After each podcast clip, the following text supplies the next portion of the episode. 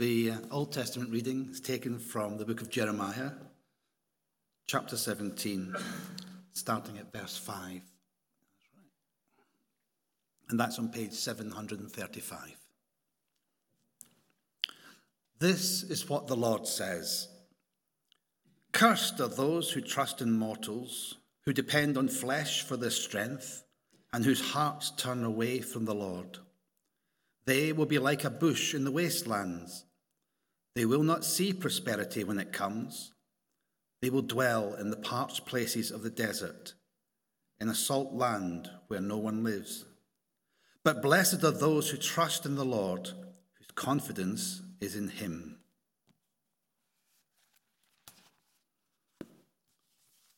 And for the New Testament reading, we move to the Gospel of Luke, chapter 6, and starting at verse 17. And we can find that on page 976 in the New Testament section. He went down with them and stood on a level place. A large crowd of his disciples was there, and a great number of people from all over Judea, from Jerusalem, and from the coastal region around Tyre and Sidon, who had come to hear him and be healed of their diseases. Those troubled by evil spirits were cured, and the people all tried to touch him because power was coming from him and healing them all. Looking at his disciples, he said, Blessed are you who are poor, for yours is the kingdom of God. Blessed are you who hunger now, for you will be satisfied. Blessed are you who weep now, for you will laugh. Blessed are you when people hate you, when they exclude you and insult you and reject your name as evil because of the Son of Man. Rejoice in that day and leap for joy, because great is your reward in heaven. For that is how the ancestors treated their prophets. But woe to you who are rich, for you have already received your comfort. Woe to you who are well fed now, for you will go hungry. Woe to you who laugh now, for you will mourn and weep. Woe to you when everyone speaks well of you, for that is how the ancestors treated the false prophets. Amen.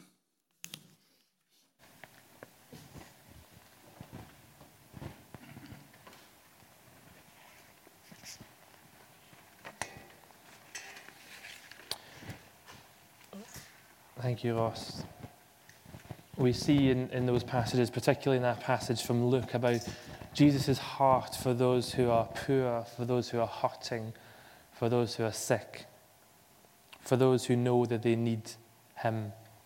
And our next song is a response to that. It's a prayer for God's blessing on those who suffer and, and a prayer actually for ourselves, that we would respond to those in need with compassion. So please again stand if you're able as we sing Beauty for Brokenness. To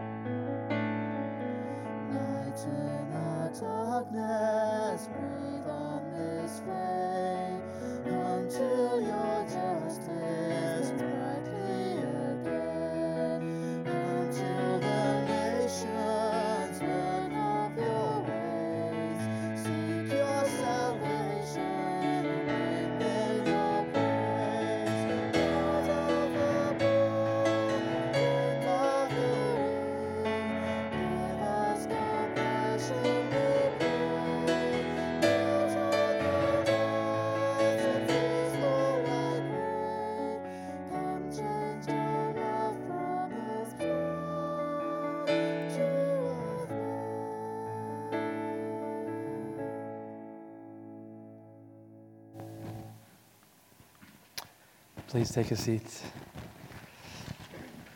And as Chris comes to share his reflections with us, let's pray for Chris and for ourselves. Father, we thank you for your servant, Chris. We thank you, God, for, um, for your word that you've placed in Chris's heart. And Lord, we pray that we would hear you speaking to us through what Chris shares this morning. Lord, will you open our minds and our hearts to hear from you? In Jesus' name, amen. Amen. Oh, hello again. That's not me whistling. Although, I wish I could whistle like that. That's quite amazing. So, I took Beatrice to the uh, orthodontist yesterday, and um, she had things in her mouth, so she couldn't really talk. So, I did the talking. So, the nurse was like, So, what are you doing this weekend? And I said, Well, bitch, just doing some homework, we're chilling. Um, but tomorrow I'm working, thinking this could be an opportunity to share something about my faith and what I do. She went, All right, what are you doing? I said, Well, I'm uh, speaking at a couple of services, and I'm also going to help the church celebrate communion, the bread and the wine. She went, That's not work. I said, You're right. That's actually a, a joy.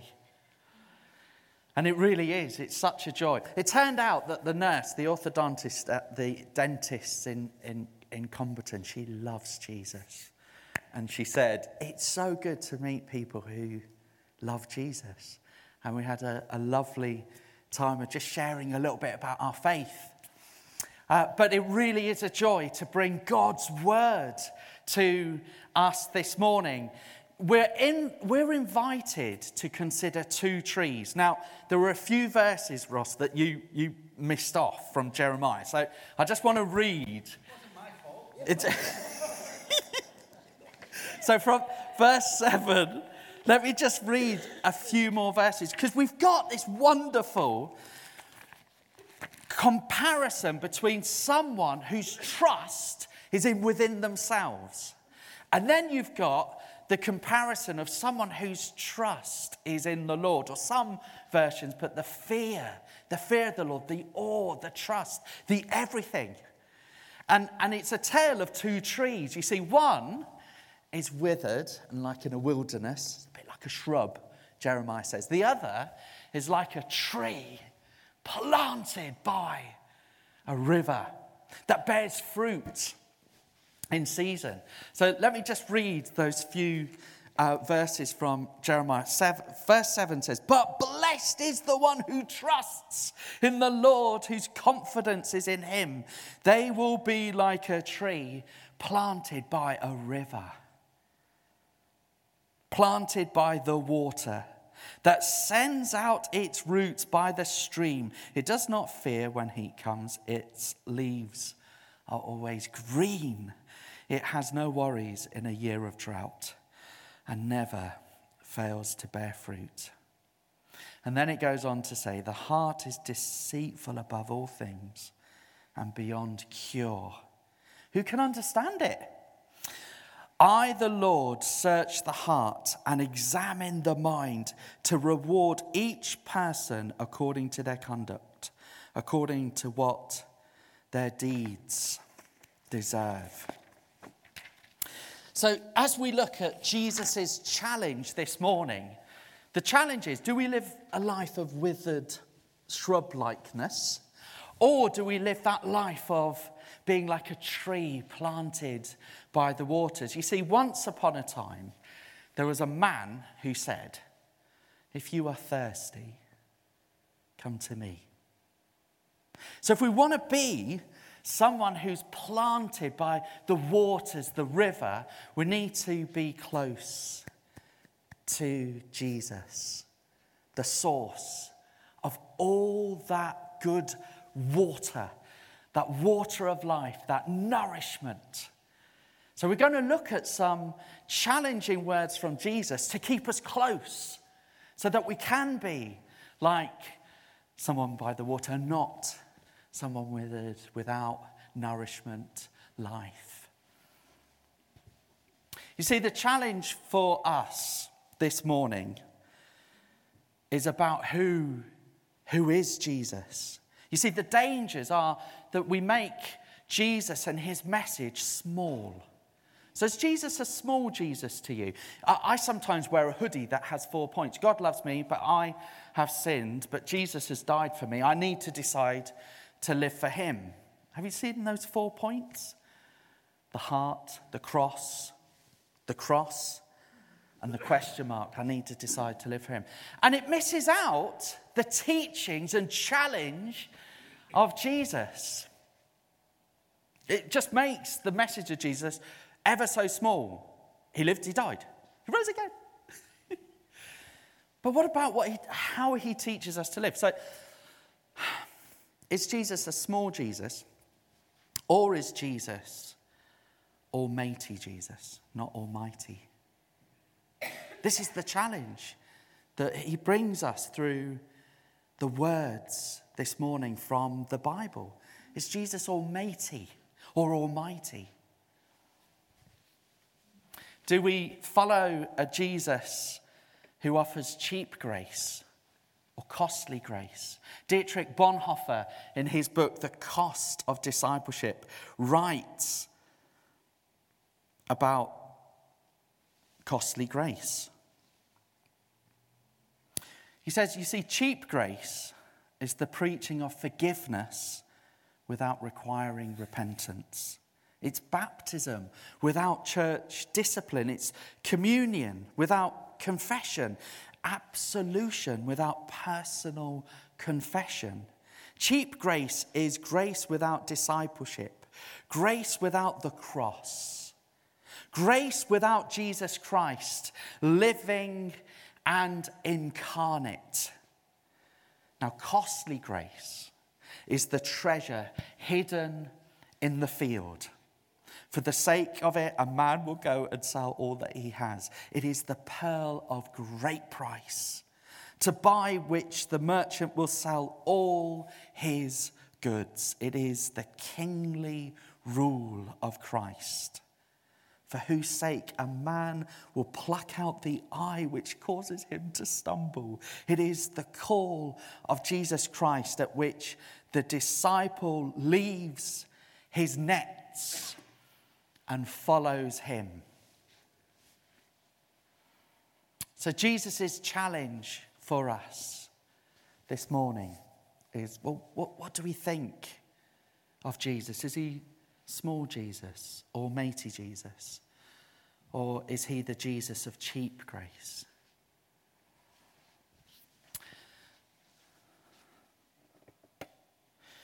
We serve Jesus, who is Lord,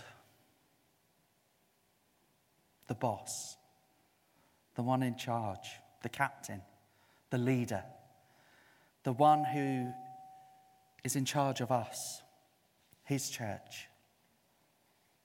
I know I've said this often if Jesus isn't Lord of all, he isn't Lord at all. We serve a Jesus who requires our submission to him, our all. This is the Jesus who challenges us through these words this morning.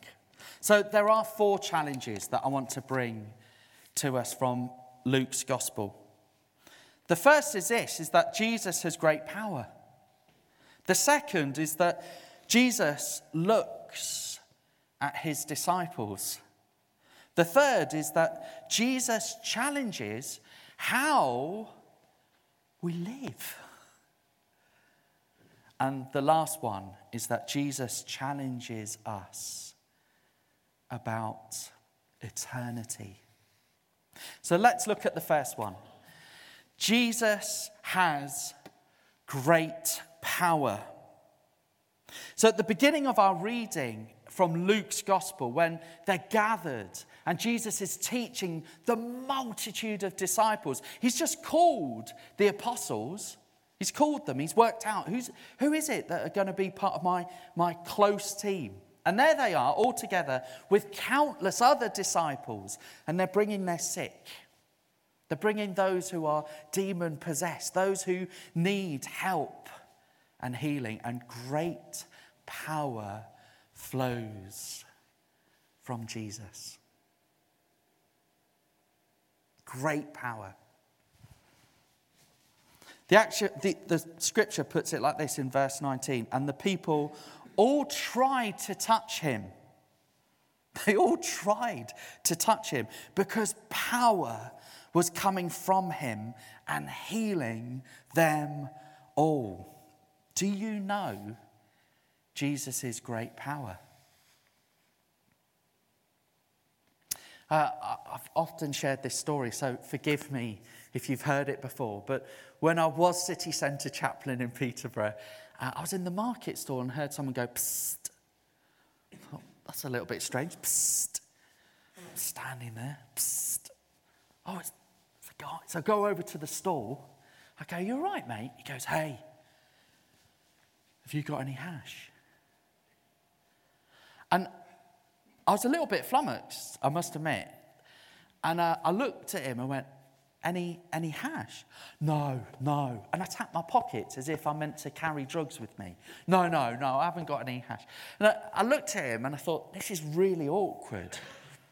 Because I am a Baptist minister and he's asking a Baptist minister for some drugs.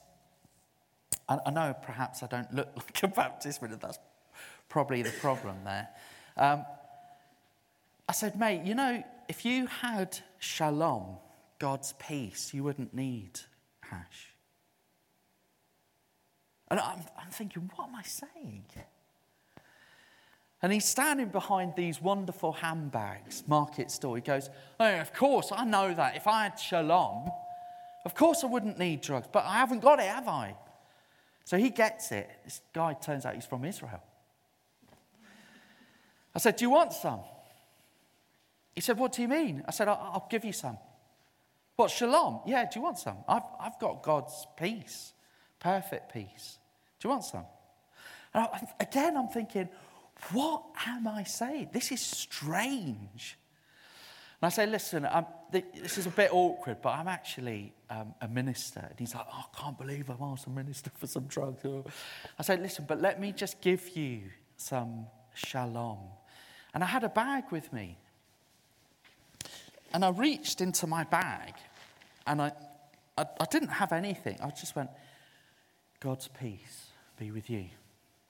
And he stood there and he went, Whoa, what was that? And he experienced something of the power that comes from Jesus, not from me, from Jesus, the power that Jesus has. Do you know his power? You see, people crowding around, wanting to touch, be with him. He is a man of such power. He still is a man of such power. And that power is for you and for me. Do you need a miracle?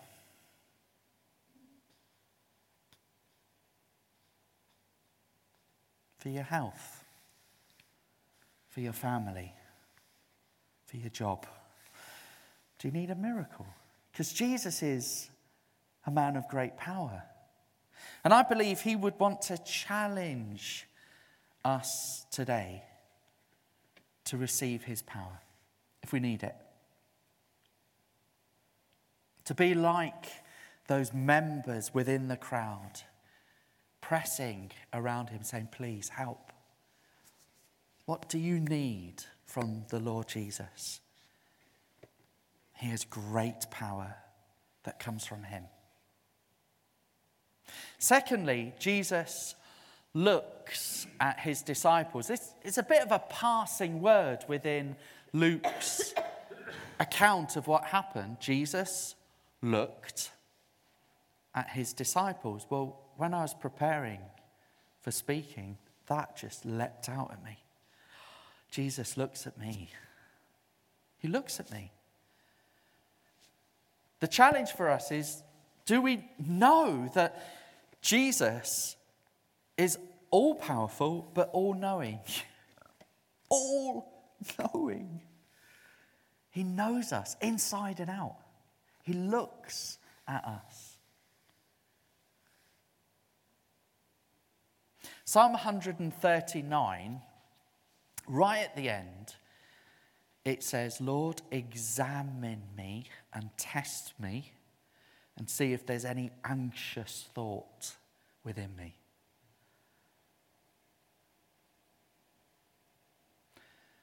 Jesus knows our hearts. Jeremiah reminds us of, of that, does, doesn't he? That God sees the heart. I wonder, do you know that Jesus sees you? He knows you. Do you know that He loves you?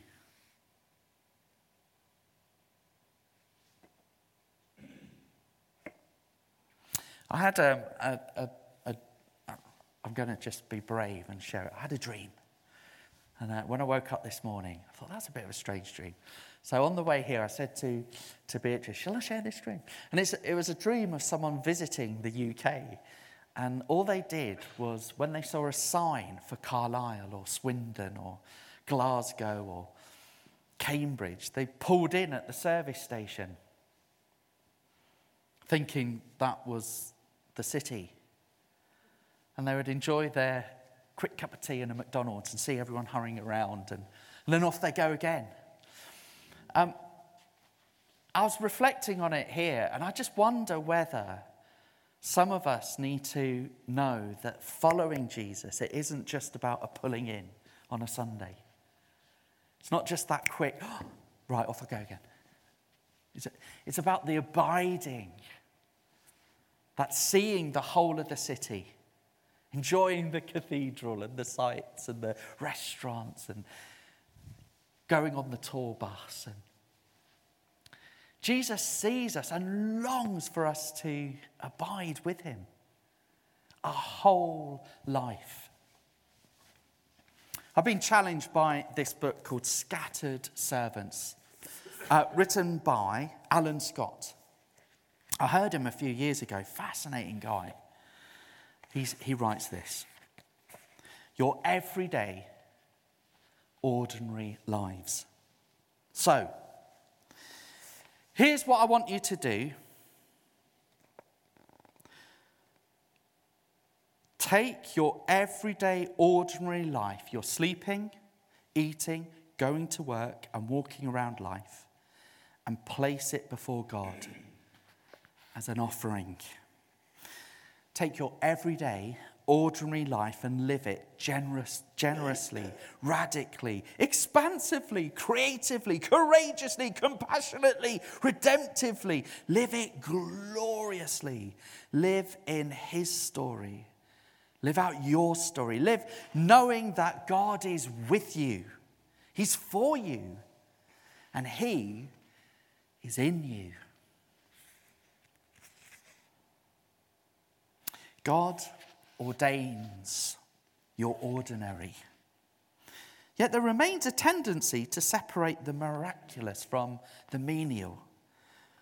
When that happens, our life at work becomes divorced from our faith. This is dangerous because when we fail to see the story of God at work, we miss the opportunity to partner with God at work or at school or with our neighbours in the community. And so we begin dividing work into sacred and secular, our life into what Jesus sees and what he doesn't. Jesus sees us 24 7. Thirdly, Jesus challenges how we live. I love Luke Luke's account of the Beatitudes are very different to Matthew. Luke says, uh, blessed, resourced, or happy you will be if you're poor. For yours is the kingdom. Matthew says, blessed, or resourced, or happy you will be if you are poor in spirit, for yours is the kingdom. And we know Luke has a heart for the poor. We know that because he sets it out right at the beginning. Right at the beginning of the story of Jesus, he introduces us to the outcasts, those that no one should be with, and they're central to the nativity story, the shepherds. Nowhere else in the Bible are the shepherds. So we know that, that Luke shows us that God has a preference for the poor. Okay, he hasn't got favourites, but he seems to have a preference for the poor. And he writes this Are you poor? Well, yours is the kingdom of God. Are you hungry? Will you'll be satisfied? Are you weeping? Are you going to laugh? Let me read these wonderful verses from the paraphrase, uh, paraphrase of um, called The Passion. Have you come across it? It's a fairly new paraphrase of the Bible. so it says this Looking intently at his followers, Jesus began his sermon. How enriched you become when you are poor. For you will experience the reality of God's kingdom realm. How filled you become when you are consumed with hunger and desire, for you will be completely satisfied. How content you become when you weep with complete brokenness, for you will laugh with unrestrained joy. How favored you become when you are hated, excommunicated, or slandered, or when your name is spoken of as evil because of your love for me, the Son of Man. I promise you, that as you experience these things, you will celebrate and dance with overflowing joy. And the heavenly reward of your faith will be abundant because you are being treated the same way as your forefathers treated the prophets. And Luke puts our culture topsy turvy because he says, he says this, but what sorrows await those of you who are rich in this life only? For you have already received all the comfort you'll ever get. What sorrows await those of you who are complete and content with yourselves, for hunger and emptiness will come to you. What sorrows await for you who laugh now? having received all your joy in this life only, for grief and wailing will come to you.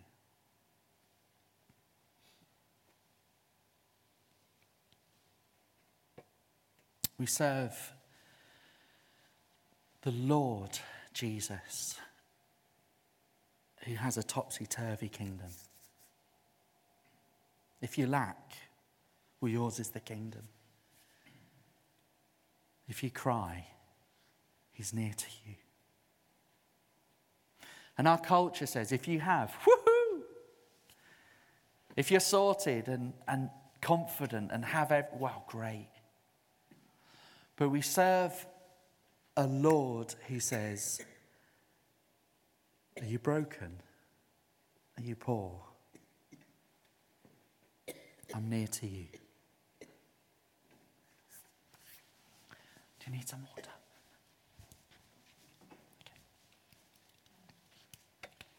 Jesus' words um, are also within the teaching and challenge of eternity. I've brought my syrup. it's actually a wonderful string dispenser. Um, how do you measure eternity? So, this, this promise that Jesus gives to us of joy, of riches, it's in the context of investing in eternity. Let me just read this, this final challenge to you.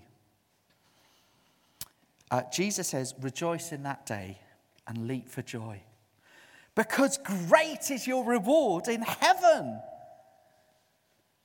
A reward in heaven. So Jesus challenges us that this life isn't it. This life isn't it.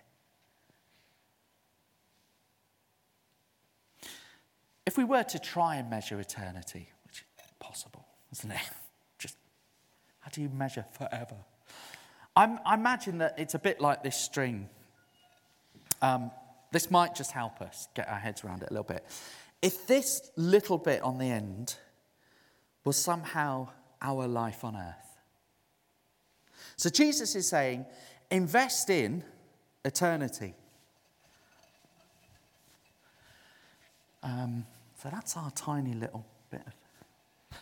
Imagine if this tub of golden syrup string could go around Camborne a few thousand times. Well, we still wouldn't be there, would we? Sorry. We'd, it would still go on. So Jesus is saying, invest in that now for the sake of that. And we know that one day Jesus is coming back and we need to be ready. He is coming back. And, and we need to be ready for the new earth and the new heaven. And our investment in this small part now, in our life now, will bring great difference to this wonderful forever eternity. So, the challenge from Jesus Jesus has great power, the scriptures reveal. Do you know that? And that power, by the way, that power that he has, it's here. We just need to ask. The scriptures say, ask. Ask. Can we have your Holy Spirit? Yeah, ask. ask and it'll be given. See, you're going to find. Knock, door will be open. so Jesus has great power. Uh, Jesus looks at his disciples, looks at us. Jesus challenges us how we live, this topsy turvy kingdom. And for those of us who have, to, to be those who give. Uh, Jesus challenges us about eternity, investing in the life that really is to come. I wonder if you recognize these words end No. The journey doesn't end here. Death is just another path. The grey rain curtain of the world rolls back and all turns to silver glass. And then you see it white shores, and beyond a far green country under a swift sunrise. End? No. The journey doesn't end here. Do you recognize those words? From Gandalf? From, from the Return of the King. Um,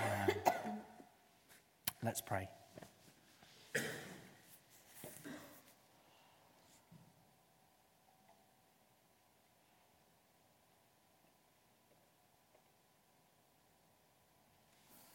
Lord, you love us. But you really do challenge us. And Lord, the challenge from your word this morning that you are someone of great power, that you look at us, that you are someone who challenges us how we live. And you are one who challenges us uh, about eternity. Lord, may May we be challenged by you, but may we also know how deeply you love us.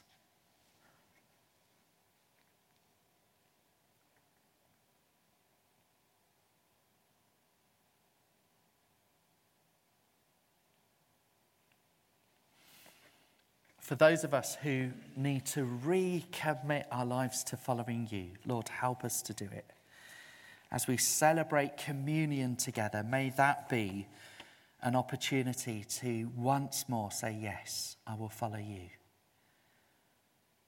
The one who is Lord. The one who is exalted to the highest place.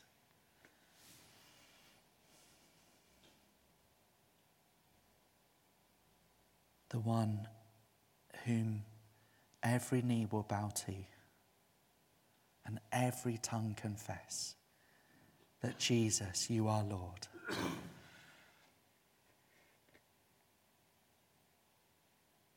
In Jesus' name, amen.